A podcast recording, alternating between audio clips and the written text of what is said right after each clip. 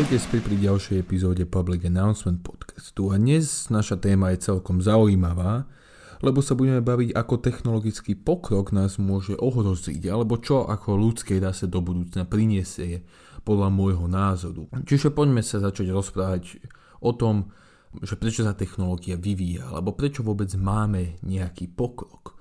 Každým dňom by sa dalo povedať, že technológia nejako napreduje, či je to už nejaký nový foťák na mobile, alebo či je to tie autá, čo testujú, čo sa majú sami riadiť bez vodiča. Tuším, to robí Google Tesla, teda nie som si presne istý. Proste technológie všeobecne sa zhodneme, že idú dopredu rapidným tempom. A v každej sfére, to sa týka aj medicíny, aj ako som už povedal, automobilového priemyslu, a takisto nejakých sociálnych zmien, proste technológie ide dopredu. Snažíme sa my posúvať ako ľudia dopredu s touto technológiou, aby sme mali lepšie životy. Napríklad pred 20 rokmi dorozumieť sa s niekým v inej krajine bolo dosť namáve, ale dnes v podstate máte smartfón, zdvihnete ho, zavoláte a máte to pomerne veľmi jednoduché. Uľahčuje vám to život, máte život lepší. Ľudia v tom vidia pozitíva a to samozrejme nepopieram. Ako som povedal, toto je jedno z mnohých ale to, že je automaticky ľahší a luxusnejší život doslova e, nás robí šťastnejšími, to už podľa mňa nie je úplná pravda, k tomu sa dostane ku koncu podcastu. Ale chcel by som len začať tým, že technológie sa furt budú vylepšovať, lebo ľudia si furt budú chcieť uľahčiť alebo zlepšiť život.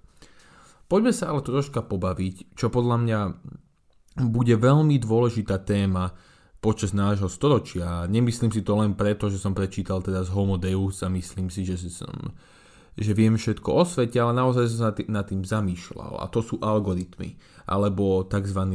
asistenti do určitej miery.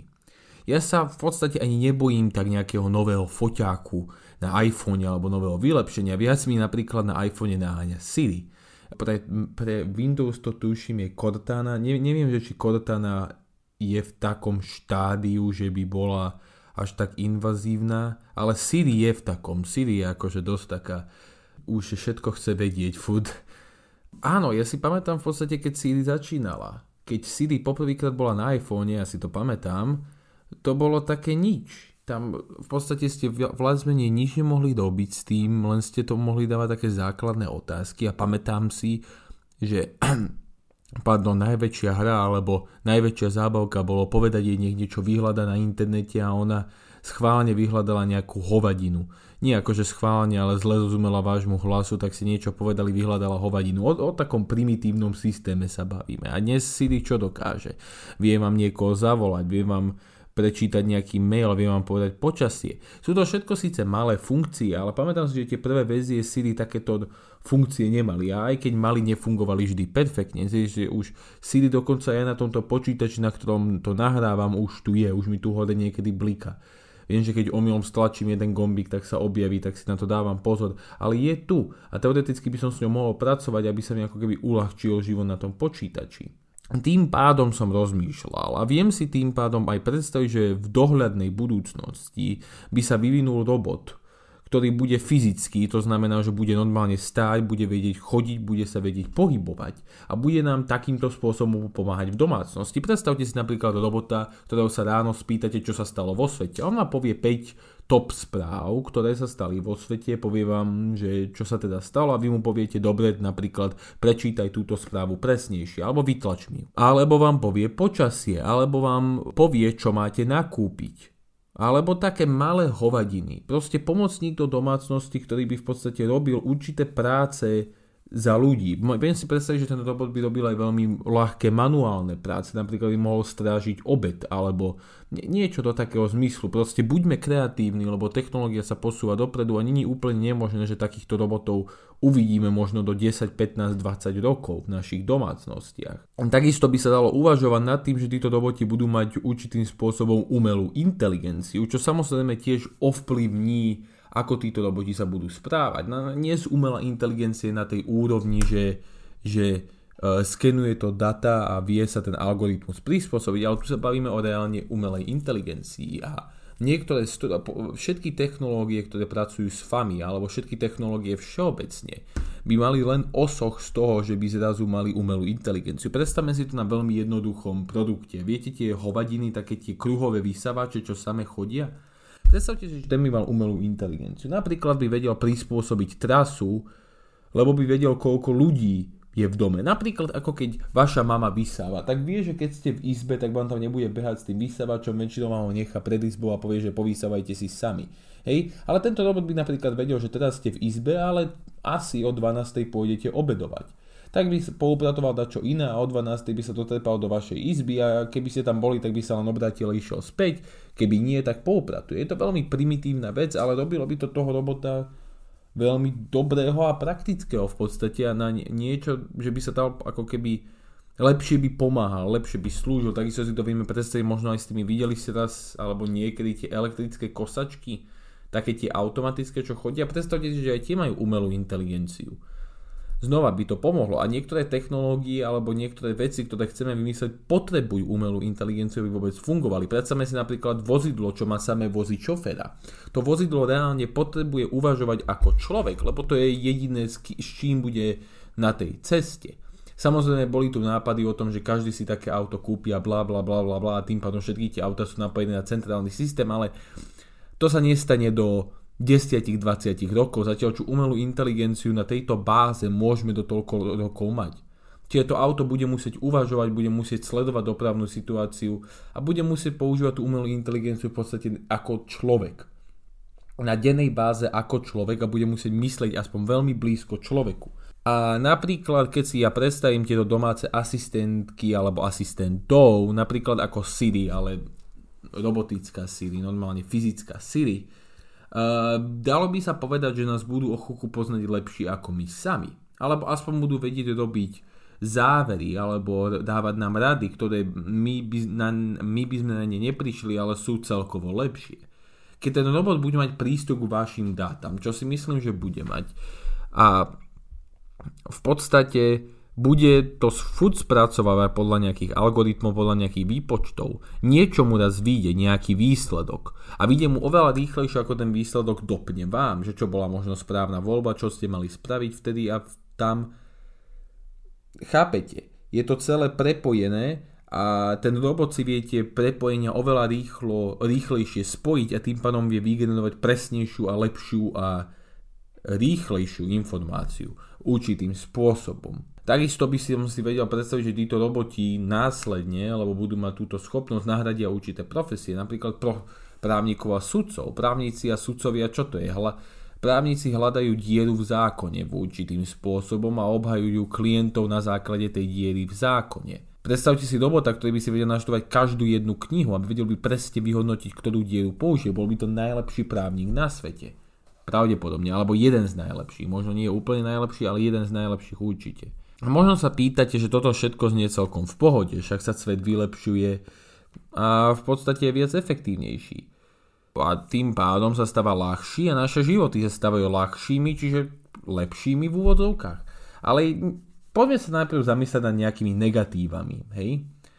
Napríklad, predstavme si, že by sme spravili umelú inteligenciu. To znamená, že ten robot ako človek by mal šancu sa učiť veci od sveta. Vypustili by sme ho vonku, ten robot by v podstate ako keby išiel po svete, začal by vnímať, že čo sa deje a začal by sa niečo učiť.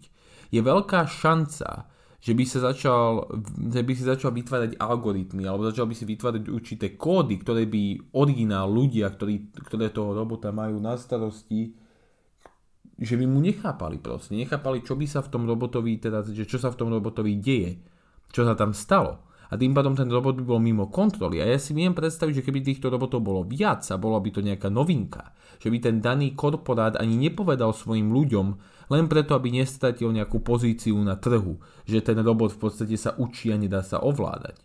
Furt by sa tvárili, že všetko ide a pritom by v podstate potili krv, aby našli nejaký spôsob, ako tých robotov znova ovládať. Druhá vec je, že tieto výskumy, aj keď sa dejú, nie sú verejné, čo je veľká chyba. Keďže tieto výskumy budú mať dopad na ľudskú rasu ako takú, nebude to len tým vedcov, mali by byť verejné. Čo znamená, že ľudia by ako keby mali šancu povedať nie a áno tým výskumom a mali by šancu vidieť presne, čo sa deje.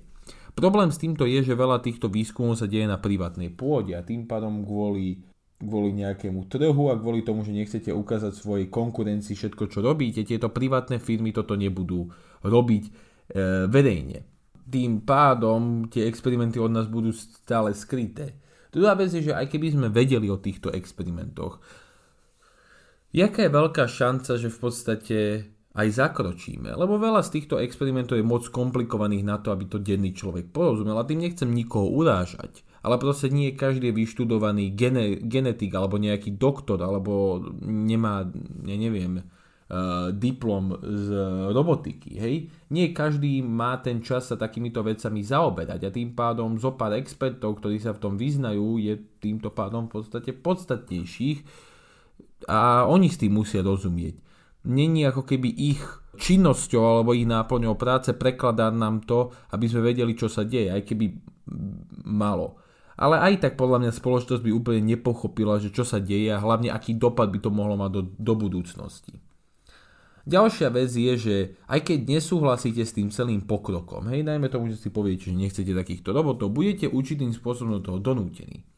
Keby pred 20 rokmi niekto povedal, že ja si nechcem kupovať telefón, nebol by za blázna, hej, proste by to povedal, aj nechcem telefón, e, to je jedno, nechcem proste telefón, by povedal. Veľa ľudí by si povedalo, ja je dobré, no však OK, ja mám a on nemusí mať. Dnes, keď poviete, že nechcete telefón, Uh, ste vylúčení zo sveta. Všetko sa deje cez telefón. Je to, je to v podstate mobilné. Je to niečo, čo s vami všade chodí. Tam vám ľudia volajú, píšu. Môžete si tady počúvať hudbu, internet. Človek bez telefónu dnes je seriózne handicapovaný v spoločnosti a dalo by sa aj povedať, že spoločnosť sa na ňo pozera ako na nejakého vývrhlíka, ako na nejakého blázna.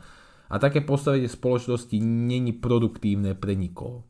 Druhá vec je, alebo taká tá posledná, že keby sme si predstavili, že tu Siri aj naozaj vymyslíme a naozaj nám ide riadiť a dedikovať život, organizovať život podľa jej nejakých algoritmov, ľudia nebudú šťastnejší Človek potrebuje aspoň tú ilúziu, že niečo robí so svojím životom. Človek aspoň potrebuje tú ilúziu, že jeho život sa niekam posúva a on je ten, čo tie kolečka tej zmeny točí. To človek potrebuje. A keď v podstate budeme mať robota, ktorý toto bude robiť za vás, tak ten človek ako keby stratí význam a budeme oveľa viac nešťastnejší s týmito robotmi, ako sme boli bez nich. A týmto pádom, že si vypočuli tieto negatíva, by sa dalo povedať, že sa pýtate, ako sa to teda dá zastaviť, čo môžeme robiť, aby sa celá, celý tento pokrok zastavil. Chcem povedať toľko, že nič. Nič sa nedá robiť. Aj keby sme všetku technológiu zničili, v tomto momente všetko by sme povyhadzovali, zničili, spálili. Určitým spôsobom sa dostaneme raz v ľudskej histórii do tej istej fázy, lebo ľudia si budú, ľudia si budú chcieť svoj život vylepšiť, a tým pádom budú vyvíjať nové technológie. Všetko, čo sme dnes vyvinuli, čo sa týka technológií, bolo vyvinuté, že niekto chcel niečo uľahčiť. A ľudia si chcú uľahčovať životy furt, čiže technológie sa furt budú posúvať dopredu. Jediné, čo by pomohlo, je keby ľudia ako keby pochopili, že život takisto má svoje utrpenia. A nemusíme furt používať technológie, aby sme sa tomuto nápadu vyhýbali, ale tak myslím, že sa zhodneme na tom, že takéto niečo sa nestane do dňa, určite nie možno ani do roka a určite nie možno za jednu generáciu alebo dve ľudí, hej, to je postupný proces. Pokrok tým pádom nezastavíme, to som chcel povedať, ale, o tomto sa budeme baviť ale v ďalšej epizóde, môžeme byť niečo, čo ja volám pozorný kupujúci. Čo znamená, a toto, toto vysvetlím v ďalšej epizóde. Zapamätajte si pozorný kupujúci, to bude ďalšia epizóda. To je jediné, čo nám ostáva. Technológie nezastavíme same od sebe, akokol, akýkoľvek názor na tie máte, ale môžete byť pozorný kupujúci. A ako som povedal, to si vysvetlím na budúcej epizóde. A na dnes je to všetko. Ďakujem, že ste si ma vypočuli. Môžete sa pozrieť na našu stránku, je v linke podcastu, čekoval som to ešte, ešte ráno a, máte tam v podstate odkaz na našu stránku, odkiaľ sa môžete navigovať buď na YouTube kanál, buď na Spotify a môžete sa tam aj prihlásiť na odbed mailov, kde máte každý týždeň zadarmo newsletter a takisto máte zadarmo ako keby updaty, čo sa deje nové s kanálom a takisto vám, vás upozorníme, keď príde nová epizóda, čo znamená, že máte ako keby full service gratis. a to je bolo na túto epizódu všetko. Znova ďakujem, že ste ma vypočuli. Nezabúdajte, že máme stránku a majte sa.